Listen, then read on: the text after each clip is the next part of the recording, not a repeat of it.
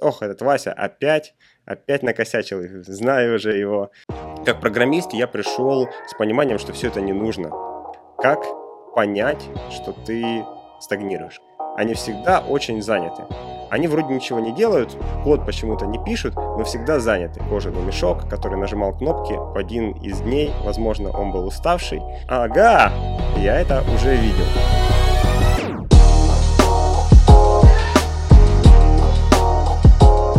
Всем привет! Вы смотрите пилотный выпуск на канале Ретроспектива, и здесь мы говорим про личный опыт и развитие. Сегодня у меня в гостях Дмитрий Ситников, ведущий Android-инженер компании Distillery. Дима очень интересный опыт. Он начинал как разработчик, затем как CTO, вырос до директора российской части компании Distillery, после чего решил бросить все и уехать из Таганрога в Лос-Анджелес и снова заняться программированием.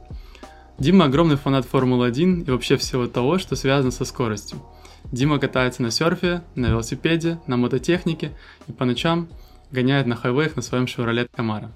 Дим, привет. Привет, Джор. Спасибо большое, что пришел. Давай начнем с того момента, как ты начал свой путь. А в каком возрасте у тебя зародился вообще интерес к IT-сфере? В каком возрасте? Это был 10 класс.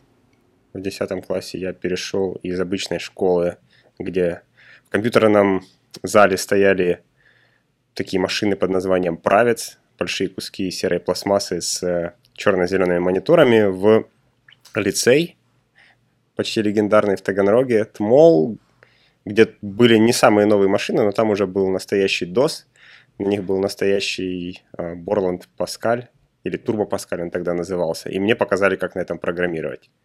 И вот в этот момент э, замкнуло, щелкнуло, оказалось, что программировать весело, вплоть э, до этого момента я был абсолютно уверен, что я вырасту и буду проектировать машинки, стану физиком аэродинамиком. Не сложилось. Дим, а говорят, что до того, как ты начал заниматься Android-разработкой, ты еще писал под Nokia. Это правда? Э, это правда. Эм, как все было, Вначале я вообще не знал, что такое программирование. В университете я все еще не знал, что такое программирование. Университет научил меня собирать код, но что такое программирование не рассказал. Поэтому пришлось устроиться на работу. Где-то в конце третьего курса я устроился в компанию Medicom. Чудесное место, а, но мне было неинтересно. Мне дали Microsoft MFC, если кто встречал такую штуку. А, очень интересный API, скажем так, а, не будем говорить о нем ничего плохого эм, не заинтересовал, и тогда я решил искать что-то для себя. Я нашел кроссплатформенный фреймворк Qt, на котором уже на своей следующей работе я делал всякие разные кроссплатформенные мониторы, в основном для серверной стороны. И вот с помощью этого Qt оказалось, можно описать э, всякие разные UI, было очень интересно, зарождались мобильные телефоны, я на них смотрел как, как на что-то из другого мира. Естественно, это был, наверное, пятый курс, денег. Денег купить себе такое не было, появился первый iPhone, под него еще нельзя было писать, но было очень интересно, очень красиво, и похожие предложения были у Nokia, были у Microsoft, они были чуть-чуть дешевле, и где-то, где-то да, в середине пятого курса э, мы раскошелились, э, и я заимел себе маленькую такую очень маленькую Nokia, но уже с сенсорным экраном, на который можно было на Qt сделать какой-то интерфейс. И, собственно, этим я и занимался. Очень хотелось попробовать мобильную разработку, очень хотелось попробовать, что такое тачскрины, а, вот эти все новые парадигмы управления, которые для любого пользователя тогда Windows или старого кнопочного телефона были в новинку. И, собственно, на Nokia я и тренировался. Потом мои хорошие очень друзья подогнали мне другую Nokia, на которой э, работал Linux Maimo. Для Nokia тогда это был такой Blue Sky проект. Они хотели запустить новую платформу, убить Symbian. В итоге ничего не вышло, и Symbian загнулся, пока они ее делали, и платформу не запустили. Но она была интересная.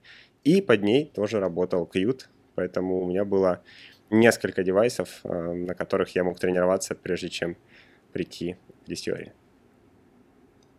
Потом появился Android, и ты начал заниматься Android-разработкой. Android появился почти тогда же, то есть к тому моменту, как у меня появилась эта вторая Nokia, Android уже был, но он был тоже не очень дешев. Он был немногим дешевле айфона, и достать его тогда для меня не представлялось возможным, а дешевые андроиды еще не вышли на рынок. И вот, собственно, тогда мы и встретились. Дистillery искали себе хоть кого-нибудь с мобильным опытом, потому что тогда таких специалистов на рынке не было, а я искал хоть какое-нибудь место, где платят за то, что ты пишешь программы под мобилки. Такие места уже были, но они в основном писали игры J2ME для кнопочных телефонов, были даже в Таганроге. И вот Distillery были первые, кто собирались делать приложения для сторонних клиентов. Так мы и встретились. Они, конечно же, уже тогда искали Android. Я сказал, что знаю все, кроме Android, но там почти одно и то же, и я дальше разберусь. Дим, а расскажи свой путь развития от Android-разработчика до по сути, должности директора, ведь ты занимал должность бранч-менеджер, и это, по сути, директорство российской части компании Distillery.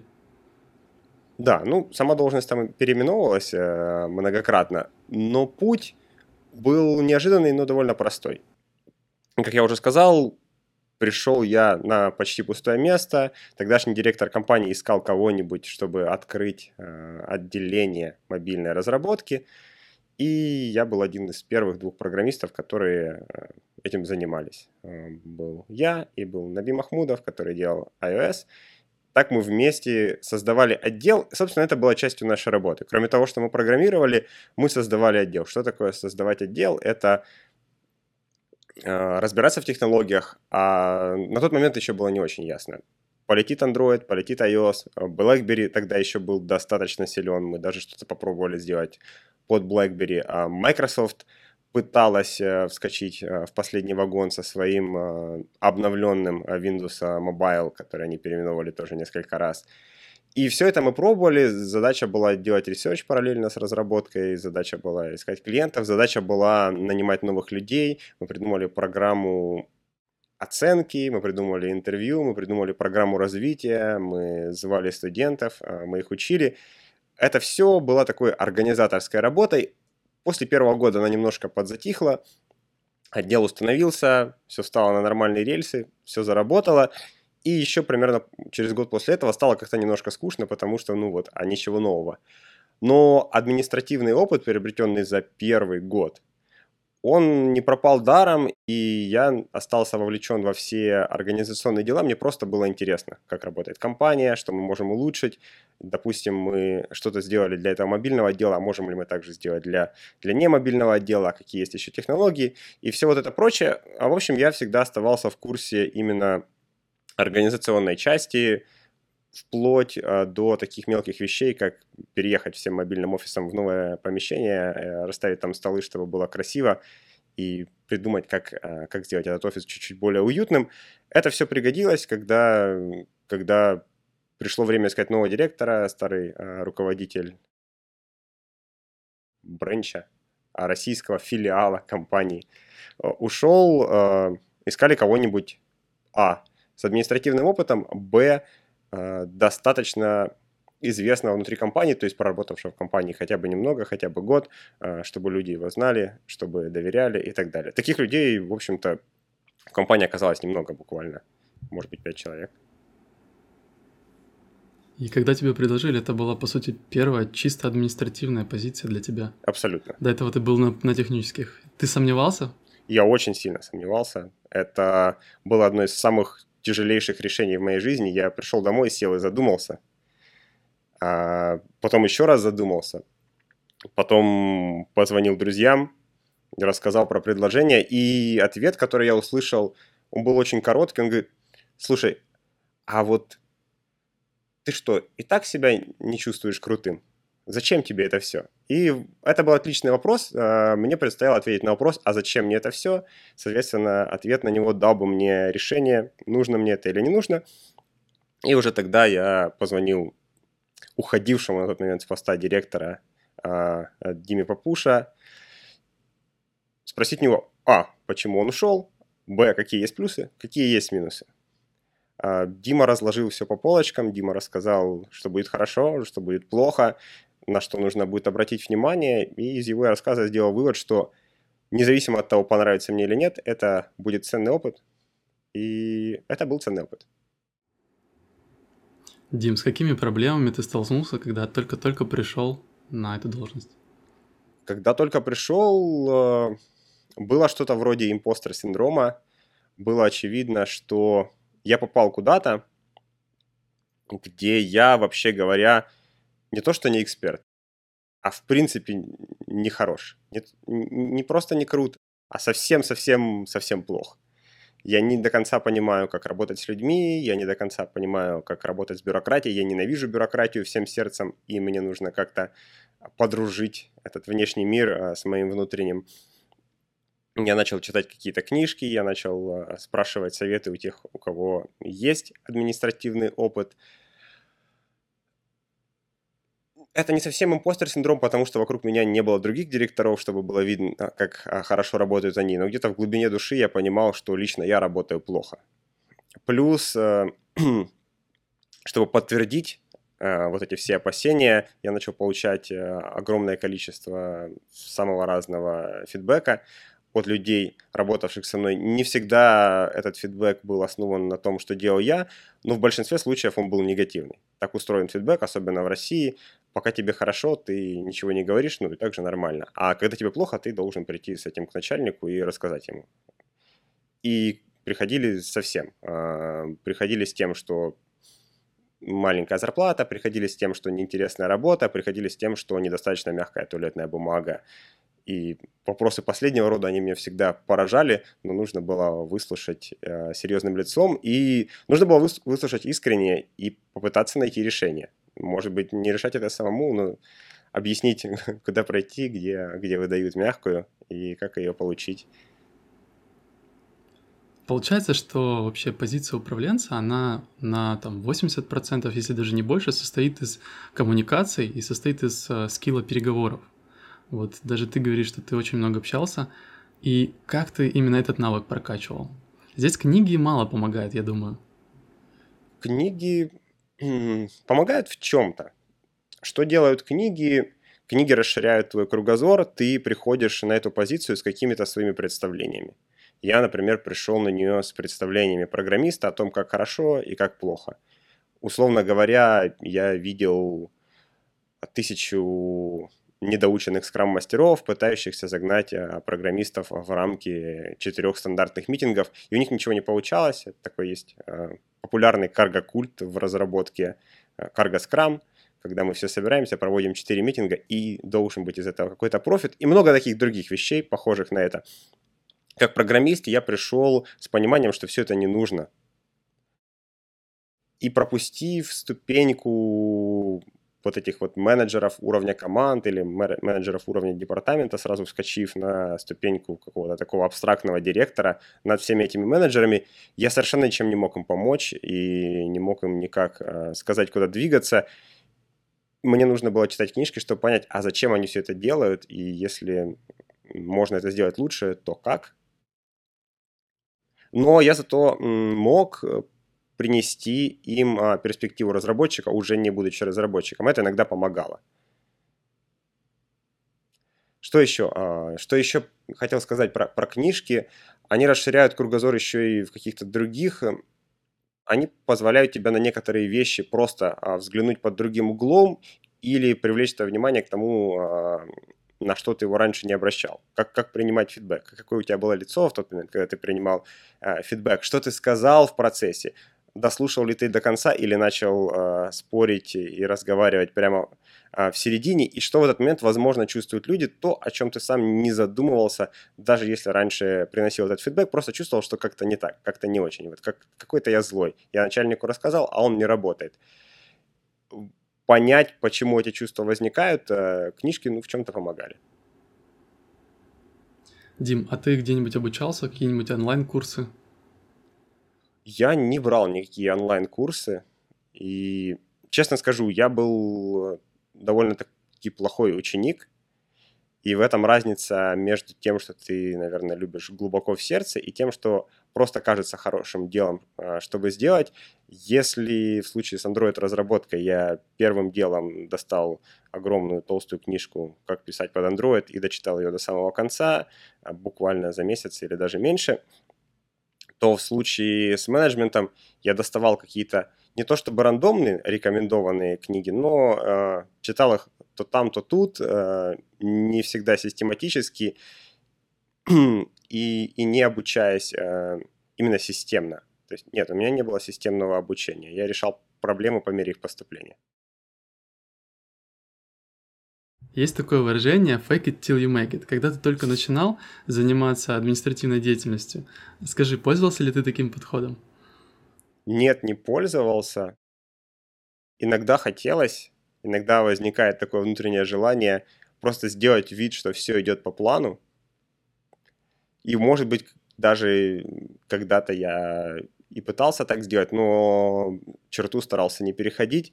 Очень хотелось, чтобы все-таки либо работало, либо нет. И чаще всего, если не, не работало, я старался говорить, а вот тут у нас не работает. И, и говорить, когда заработает, предположительно. Либо говорить, что не заработает. Это, кстати, кажется хорошей практикой, но не все на нее реагируют с радостью. Есть люди, которым нравится быть обманутыми, которым приятно, когда все выглядит хорошо, пускай даже не работает, завтра они про это забудут, а сегодня им а, приятно от того, что все кажется хорошо. Есть такая категория людей, вот с ними у меня не получалось работать, потому что я честно говорил, «А, знаешь, нет, это у нас не приоритет, это сейчас не работает, и до августа 2017 мы не собираемся это чинить.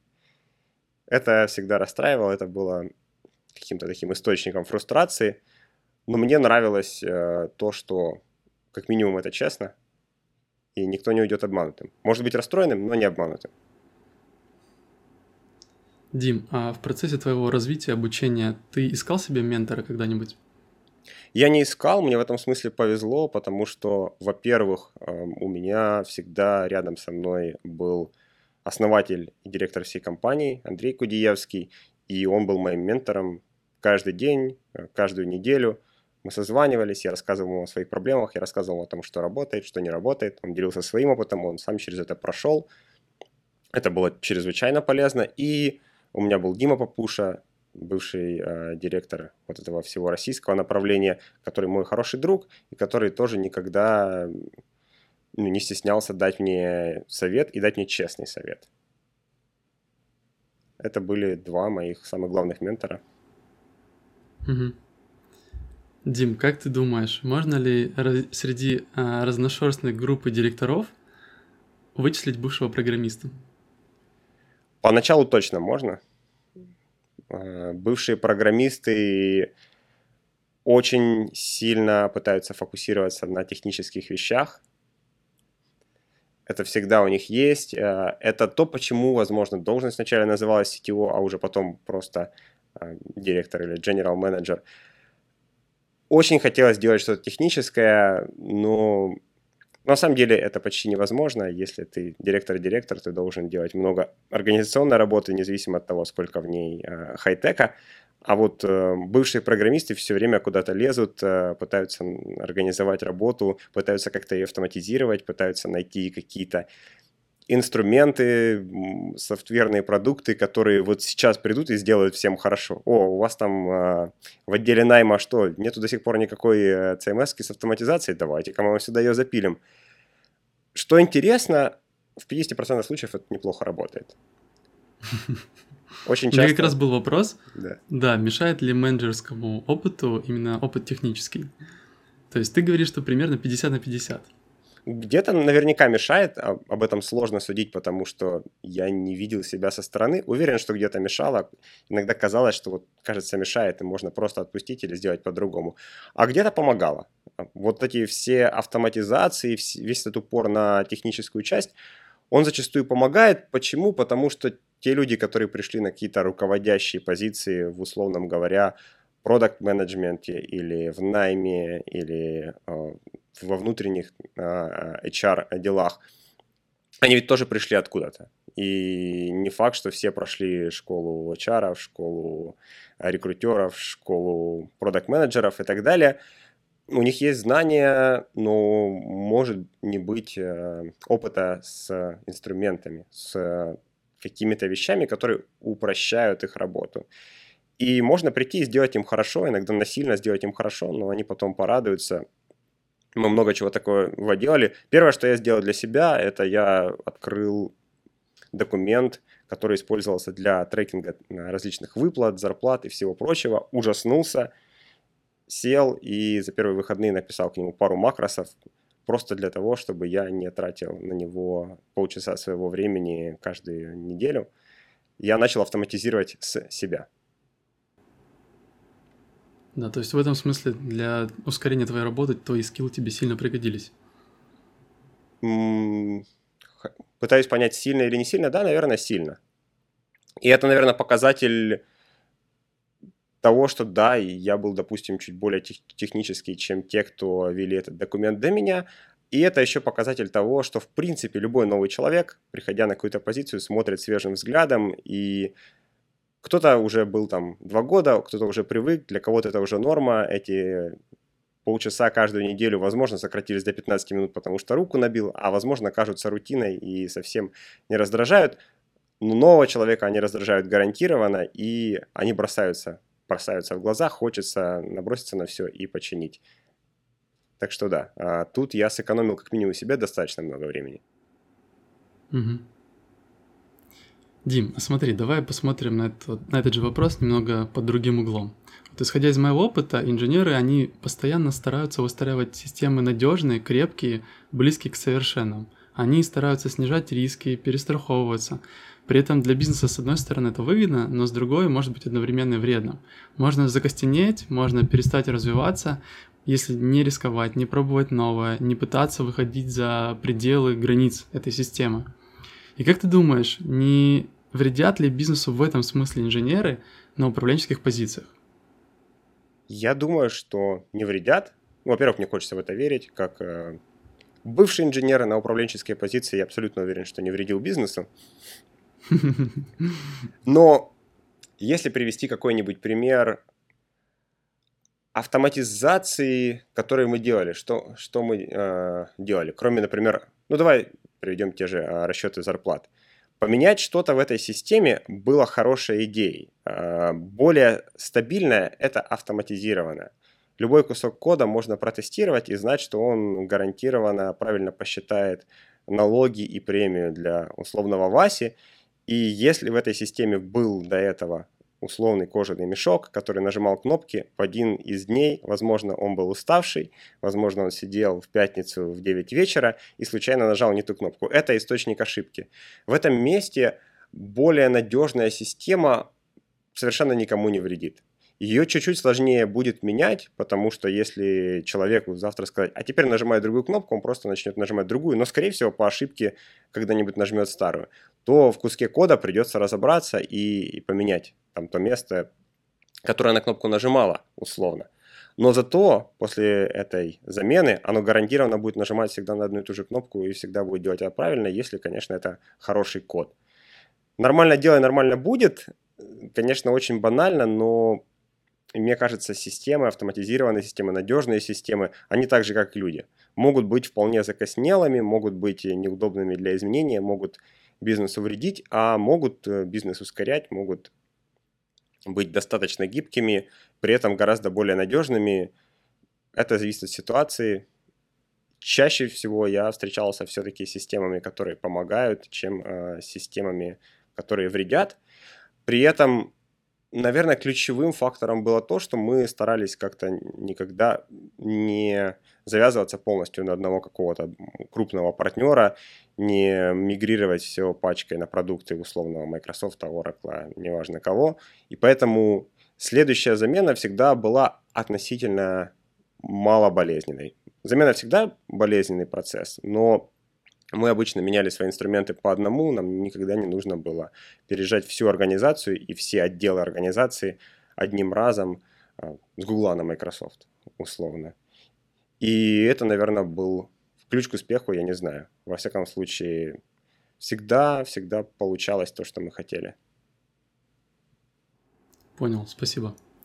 Дим, а менялись ли у тебя отношения с коллегами и замечал ли ты изменения в общении как с своей стороны, так и с их? Менялись, и это, наверное, один из самых больших недостатков того, чтобы работать на, на руководящей позиции. К тебе начинают приходить а, люди с проблемами, и это всегда негативно влияет на тебя. как я уже сказал, очень редко приходят с какими-то положительными, веселыми новостями. Приходят с проблемами. И проблемы бывают двух типов. А, проблемы бывают, а, а, ты не прав, вот я пришел к тебе рассказать тебе, в чем ты не прав. Причем два человека подряд могут прийти и э, сказать тебе, что ты не прав. А, в том, что носишь носки под сандали, и в том, что Б, не носишь носки под сандали. То есть этот фидбэк еще и нужно фильтровать. Всегда есть два лагеря, которые считают, что нужно делать вот только так, а не иначе. И твоя задача сделать счастливыми всех, ну или большинство. Или объяснить им, почему, почему как-то так сделано. И вторая – это когда приходят э, жаловаться на что-то. Всегда это транзитивно означает, что жалуются на кого-то. У нас не такие процессы, у нас не так тикеты заведены, у нас плохо тестирование. Это читается между строк, как у нас PM не прав, у нас тестировщик не прав, у нас программист не прав. И ты начинаешь немножечко подсознательно вот этих всех PM, программистов, тестировщиков недолюбливать. Особенно тех, на кого жалуются часто. Ты привыкаешь к тому, что, ох, этот Вася опять, опять накосячил, знаю уже его, уже пятый раз про него говорят. Плюс начинаешь недолюбливать людей, которые жалуются часто. Вот тоже есть, э, кроме условного Васи, который всегда забывает баг протестить, условный Петя, которому не нравится, ну вот вообще все программисты. Все они богоделы, и он всегда недоволен. И ты начинаешь от таких людей немножечко раздражаться. Это, это мешает. Хороший совет, который мне а, дал а, прошлый директор, а, был в том, чтобы, нужно, чтобы просто послушать. Когда ты слушаешь, ты и не пытаешься даже вникать сразу, просто слушаешь, просто принимаешь эту информацию. Ты начинаешь отфильтровывать действительно настоящий фидбэк, то, что у людей наболело, то, что нужно менять прямо сейчас, от желания высказаться. Как, как это ни странно, очень у многих есть просто желание быть услышанным – не обязательно нужно бросаться все это чинить, не, даже не обязательно в принципе иногда это чинить, а, хоть когда-либо. Но выслушать и дать человеку форум для самовыражения, это очень важно. И оказалось, что многие люди просто такие, и они совсем не хотели тебя расстроить, они совсем не хотели нудить, они даже совсем не хотели, чтобы Васю выпороли и заставили наконец-то проверять за собой баги, они просто хотели поговорить. После того, как э, пришло это озарение, я стал снова чуть-чуть лучше относиться к людям, но, но не ко всем. Многие все еще приходят с другими проблемами, многие...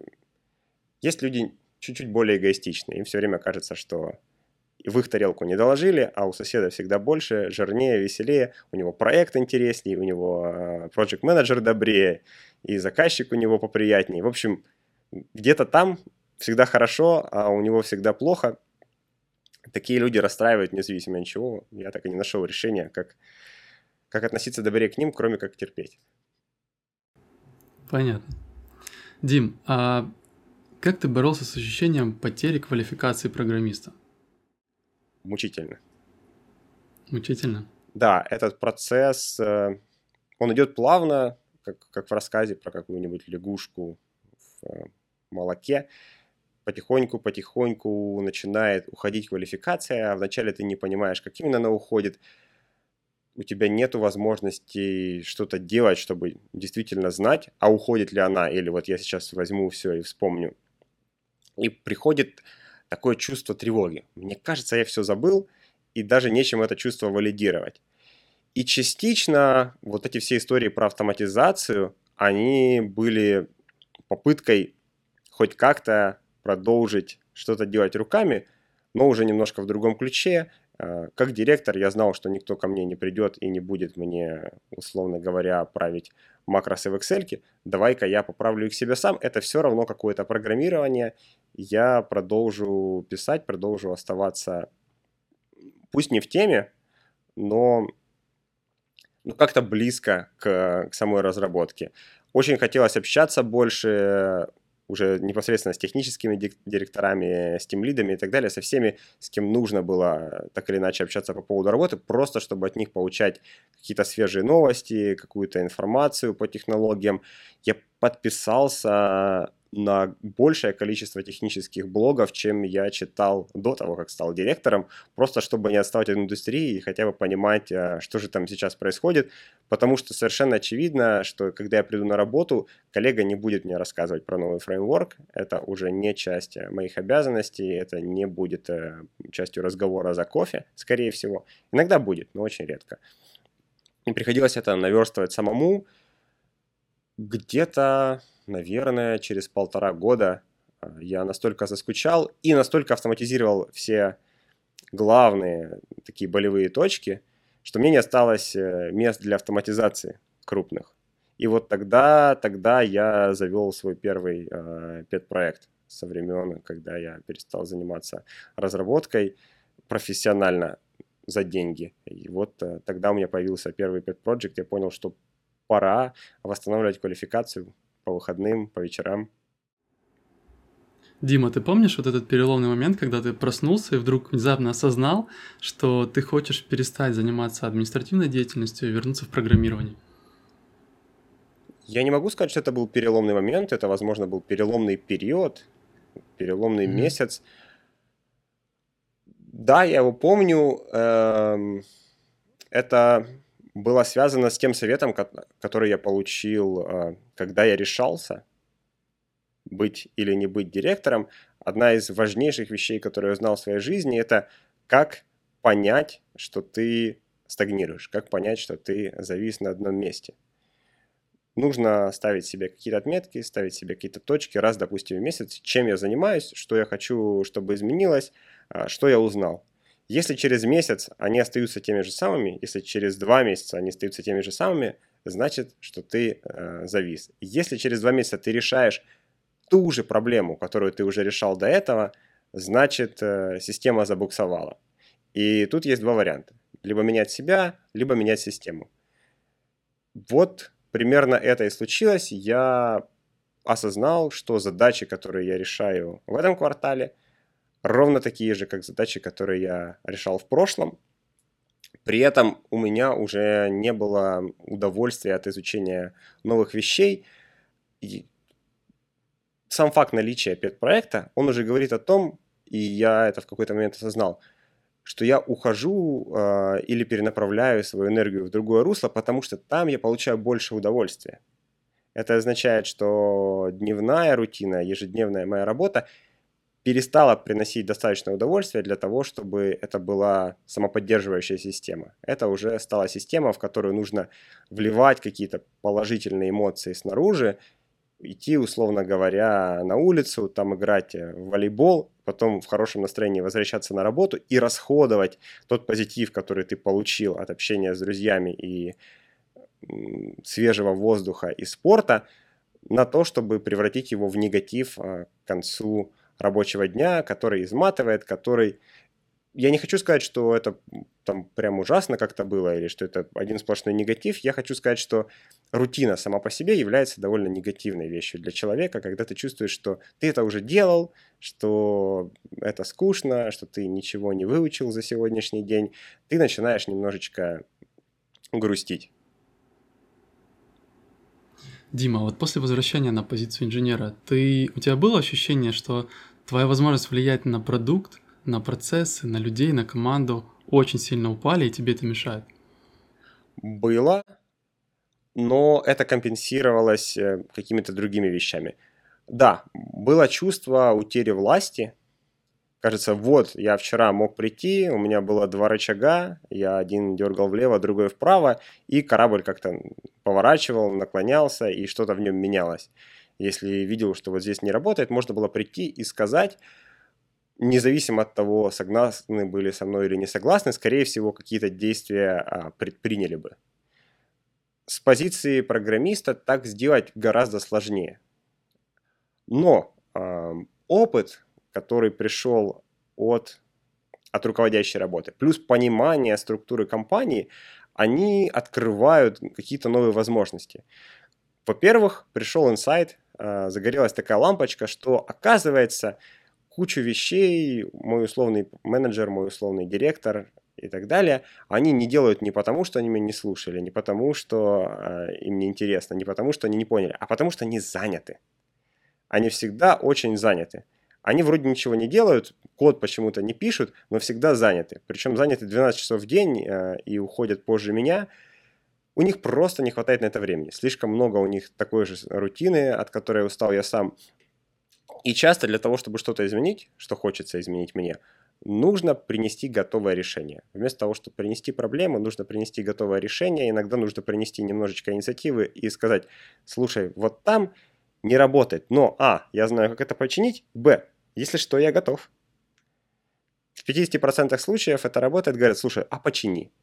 Ты идешь, э, чинишь сам себе, тебе становится лучше, тебе становится приятней. Это было очень полезное открытие. Плюс э, пришло какое-то понимание, в принципе, того, а как можно, независимо от того, нравилось мне или не нравилось учить э, какие-то управленческие вещи, я их так или иначе выучил. Не все, не многие, но что-то узнал, и это помогает. Это помогает понять иногда, почему процесс буксует. Часто, часто приходит программист и говорит, тут не знаю почему, просто все плохо. И я таким сам был. Через э, два года с лишним работы директором я начал смотреть на неработающие процессы немножко под другим углом. Я начал вычленять паттерны, потому что Часто у очень большого количества команд проблема одна и та же, когда к тебе приходит 10 человек подряд, все жалуются на одно и то же, ты начинаешь видеть там паттерн. Пока ты программист внутри этой команды, для тебя это твоя уникальная проблема, только у тебя в команде так плохо. Когда ты руководитель всех этих команд, ты видишь, что они все страдают одинаково, и потом, попадая в такую команду с такой проблемой, ты говоришь, ага, я это уже видел. Вот тут у нас типичная проблема того, что было два ответственных вместо одного. Очень типичная проблема в любой самоорганизующейся команде. Нету четкого ответственного лица.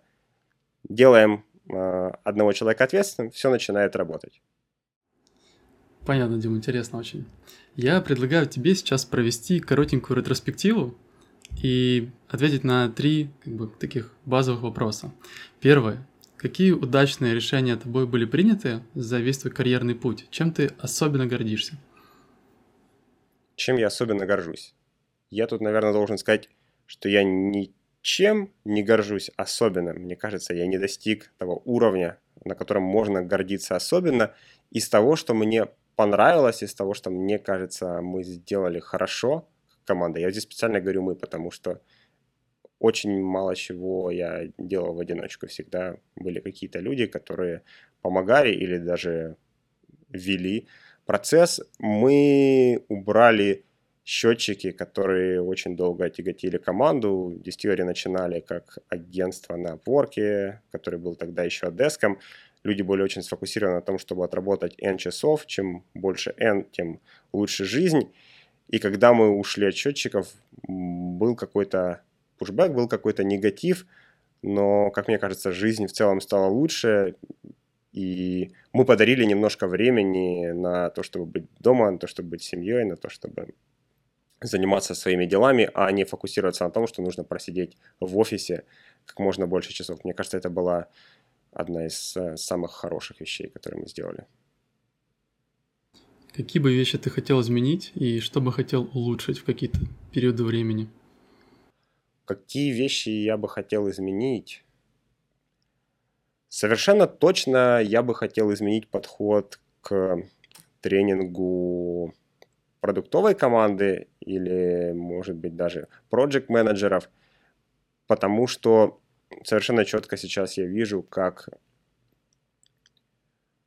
Scrum, Kanban, Agile, Lean, базворды переполнили индустрию, и они несмотря на то, что прошло 10 лет, с тех пор, как лично я впервые с ними встретился, они ни капельки не изменились. Совершенно четко видно, что здесь нет систематического подхода. Я бы, наверное, менял это, я бы выделял какое-то время и принудительно, не давая работать, давал бы людям учиться вот на таких позициях, потому что понимание того, почему эти методологии возникли, оно гораздо важнее, чем механики. И мне кажется, любая компания, вложившаяся хоть немножко в то, чтобы это понимание донести, отобьет деньги буквально сразу же. но при этом у тебя нет никаких сожалений о том, что ты попробовал административные должности. Абсолютно нет. Мне кажется, это был ценнейший опыт, это замечательный опыт, который много чего принес, добавил э, к моим скиллам не программистским, к тому, что называется софт-скиллами, однозначно. Хорошо, и последний вопрос. Вот из всего твоего опыта карьерного, какие вещи, какие там принципы глубинные ты вынес для себя на будущее, чтобы всегда на них опираться? То, что нужно слушать. Это главный принцип, который я вынес для себя. Хороший пример – это, например, это отношение к open space. Если спросить почти любого программиста, программист не любит open space, ему там шумно. Если спросить любого менеджера, менеджер любит open space, ему там видно программистов, он так получает информацию. Послушав тех и других, ты пытаешься принять решение, но не можешь. И просто послушать, как оказалось, недостаточно. Нужно услышать, нужно копнуть чуть-чуть глубже, нужно понять, а почему а, одни счастливы, а другие несчастливы. И с этим пониманием приходят лучшие решения. Это один из небольших примеров, просто типичная такая проблема, которая возникает в офисах, которую я видел уже тысячу раз. Но оказалось, как и многие другие проблемы, она решается тем, чтобы слушать людей и понимать их проблемы. Искренне слушать и хотеть понять. Круто. Давай немного поговорим про личностное развитие теперь. И мой первый вопрос, как ты организуешь свою жизнь? Есть ли у тебя какие-то планы на месяц, на год, на полгода? Я плохо организую свою жизнь. У меня нету планов четко на месяц, а, на год или на полгода, но во многом это осознанное решение. Какой-то момент я пытался организовать свою жизнь гораздо более четко, я ставил себе задачи, я ставил себе планы, и я понял, что это делает меня несчастным, потому что, как и любой план, программисты знают это прекрасно, почти всегда э, дедлайн в этом плане будет, э, как, как в любом плане, в э, личностном плане дедлайн никогда не будет встречен, никогда не будет все сделано, что должно было быть сделано к тому числу, которое намечено. Я перестал ставить себе числа, перестал ставить хоть какие-то даты, я стал замещать их рутинами. То, что мне нравится, то, что мне полезно, я начал пытаться делать просто чуть-чуть более регулярно, если я чувствую, что не доделываю, я могу создать себе, допустим, повторяющийся ивент в календаре, и он будет пиликать мне каждый день в 5 часов, что вот я хотел в 5 часов каждый день почитать, или я хотел в 5 часов каждый день погулять э, на свежем воздухе. То, чего мне сейчас не хватает, то, что я чувствую вот сейчас, я не доделываю, то я и добавляю себе в календарь в довольно мягком режиме. Если чувствую, что сейчас не работает, я просто закрываю этот ивент и вот сегодня не делаю. Ну, ставлю себе отметку в голове. У меня как раз на эту тему есть очень интересный вопрос. А, я читаю твой блог, и ты писал пост про мотивацию, писал о том, что ты делаешь только то, что нравится. Я сейчас процитирую кусочек. Есть ровно два вида вещей, которыми я занимаюсь. Те, которые мне очень интересны, и которые мне тоже чем-то нравятся. Неинтересной фигней я не занимаюсь вообще. Как ты пришел вообще к такому принципу? Пришел к этому принципу, пытаясь сделать все подряд. У меня был целый список вещей, которые я хотел бы уметь или хотел бы знать. Вот хочу стать лучше, хочу, не знаю, уметь э, прыгать, делать сальто, хочу уметь играть в бадминтон, хочу уметь писать э, на Паскале. И потом я пытался все эти вещи выучить. Некоторые шли легко, некоторые шли хорошо, а от некоторых, ну, чуть ли не тошнило. И как-то через силу я пробирался, пытался учиться. После трех-четырех таких э, попыток выяснялось, что результат, независимо от приложенных усилий, всегда хуже. Вот что бы я ни делал из того, что мне не до конца нравится, всегда получается, ну, так себе. И вот тут, наверное, пришло это осознание, а зачем я все это делаю, ради чего – по-моему, в большинстве случаев это само это, это эго, это подкрепление какого-то вот такого внутреннего, не знаю, как это назвать, себелюбия, хочется быть самым крутым, и вот поэтому я добавил себе это в список. Если осознать эту мотивацию, если понять, о, а я делаю это не потому, что мне нравится, а потому, что я просто хочу выглядеть круче, так зачем я вообще это делаю? Неужели я и так себя не уважаю? Да нет, я достаточно себя уважаю, я вроде к себе неплохо отношусь, э, мне это не нужно. Сложность в том, что когда начинаешь что-то делать, не сразу понятно. Иногда кажется, что тебе это нравится, иногда кажется, что это действительно нужная вещь, э, и ты всегда об этом мечтал. Не сразу приходит понимание, что это не твое, не сразу приходит понимание, что на самом деле это не радует и, и делается через силу. Вот с теми вещами, которые делаем через силу, да, и ты как раз начал немного уже говорить про тему рутины, ты это преодолеваешь просто на силе воли или у тебя есть какие-то хаки? У меня есть хак с календарем. Календарь мне помогает, он позволяет мне просто не забыть. Очень часто я что-то не делаю не потому, что я ленивая задница, а потому что я слишком был активно занят чем-то другим. И угу. небольшой какой-то пик в углу, э, звон календарика, они такие вещи помогают отвлечься, еще раз посмотреть, о, уже 6 часов вечера, кажется, я вполне закончил с работой, можно сделать что-то еще. Это вот единственный хак, который работает у меня, из тех, который действительно постоянно работает. Из других небольших хаков работает отсекать ненужные рутины, это то, чему я научился, будучи директором. В какой-то момент всегда приходит понимание, что не хватает времени. Как-то так всегда не хватает времени. И в этом месте нужно просто сесть и посмотреть, а на что же ушло время в течение дня. Я даже иногда если я больше работал за компьютером и времени не хватало именно вот в таком режиме, ставил себе счетчики и смотрел э, уже внутренние счетчики, которые тречат, какие у меня программки открыты в каждую секунду времени, а на что же я потратил больше всего времени. И если я находил вот такого кандидата на, на уничтожение, я его уничтожал либо автоматизацией, либо просто выбрасыванием. Например, сейчас э, я, как и все, виновен в том, что на социальные сети – иногда отвлекаюсь, залипаю, начинаю тупить в инстаграмчик, пролистав ленту один раз, пролистываю его в обратном порядке, вдруг там какая-то фотография недостаточно хорошо мною просмотрена. Я поставил себе лимиты 10 минут, как только я превышаю его в день, э, Инстаграм сам закрывается и не дает себя смотреть. Чуть-чуть помогает, но это уже маленький хак, это, это такие мелочи. И я здесь не говорю о вещах, которые нужно сделать. Это вещи, которыми я занимаюсь. Есть вещи, которыми я не занимаюсь, их просто нужно сделать. Нужно, нужно пойти купить еды, нужно сходить на работу, нужно поменять паспорт, когда он истек и так далее. С этим ничего невозможно сделать, у меня нет никаких хороших советов. Я просто ставлю себе напоминание, когда оно приходит, э, я грущу, и сажусь заниматься. Я ненавижу бюрократию. Каждая новая бумажка для меня как нож по сердцу.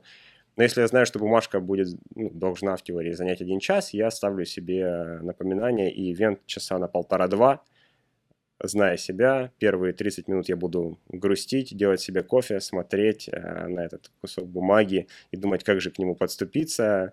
Где-то за полчаса я смогу, начну, и еще полчаса уйдет на то, чтобы морально восстановиться. Понятно.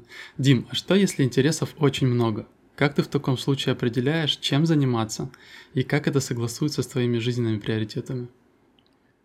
Постоянно такая проблема. Ты вот сказал про блокпост, очень даже хотелось э, написать про это, наверное, еще напишу. Я просто занимаюсь всем. В какой-то момент я решил, что нужно говорить «да», и это фаза поиска в ширину, фаза, в которой я просто что-то пробую – если не попробовать, никогда не узнаешь, нравится или нет. Нужно попробовать хорошо, нужно попробовать качественно, нужно потратить какое-то время, а вот потратив какое-то время и позанимавшись чем угодно, неважно чем, э, ездой на мотоциклах по бездорожью, э, серфингом, катанием на, на коньках и так далее, тогда уже начинаешь осознавать, а сколько радости оно дарит и сколько времени оно занимает. И тут приходит та фаза, про которую я уже говорил до этого, времени начинает не хватать. Ты открываешь свой календарь или просто в уме представляешь, чем же я занимался всю неделю, и думаешь, чтобы оттуда вырезать. И тогда из этих 10 интересов выбрасываешь 7, оставляешь 3, оставляешь 2, это становится новый список приоритетов. Но в этом списке приоритетов а, первые три пункта, скорее всего, будут не такими, какими были три пункта год назад, когда у тебя просто было ровно три. В этом плюс э, фазы поиска в ширину, в этом плюс того, чтобы заниматься всем. И это идет как синусоида. В какие-то моменты я консервативен и делаю только то, что мне очень сильно нравится, а в какие-то моменты я активен и пробую разные новые вещи. Дим, а распорядок дня и дисциплина это твое вообще? Это частично мое. Я знаю людей, которые сильно хуже в плане распорядка, я знаю людей, которые сильно лучше в плане распорядка дня. Я продолжаю полагаться на будильники, календари а, и напоминания, но многие вещи мне удаются относительно легко, ну, судя по тому, что я могу судить, судя по тому, что мне говорят мои друзья, многие мелкие рутины а, у меня получаются сами по себе условно говоря, выпил кофе, сразу помыл за собой чашку, она не валяется в раковине. Или проснулся, пошел делать зарядку, просто потому что это недолго. Угу. Дим, а, опять же, возвращаясь к твоему блогу, у тебя был пост про немотивированные акты доброты. Мне он очень понравился, я бы хотел немного об этом поговорить. Можешь, пожалуйста, коротко эту историю рассказать для зрителей? Могу. А, могу. История меня самого поразившая, поэтому я про нее написал. Сейчас в Калифорнии нельзя есть в ресторанах, но они открыты, все сидят дома из-за коронавируса. Можно прийти и купить себе что-нибудь на вынос.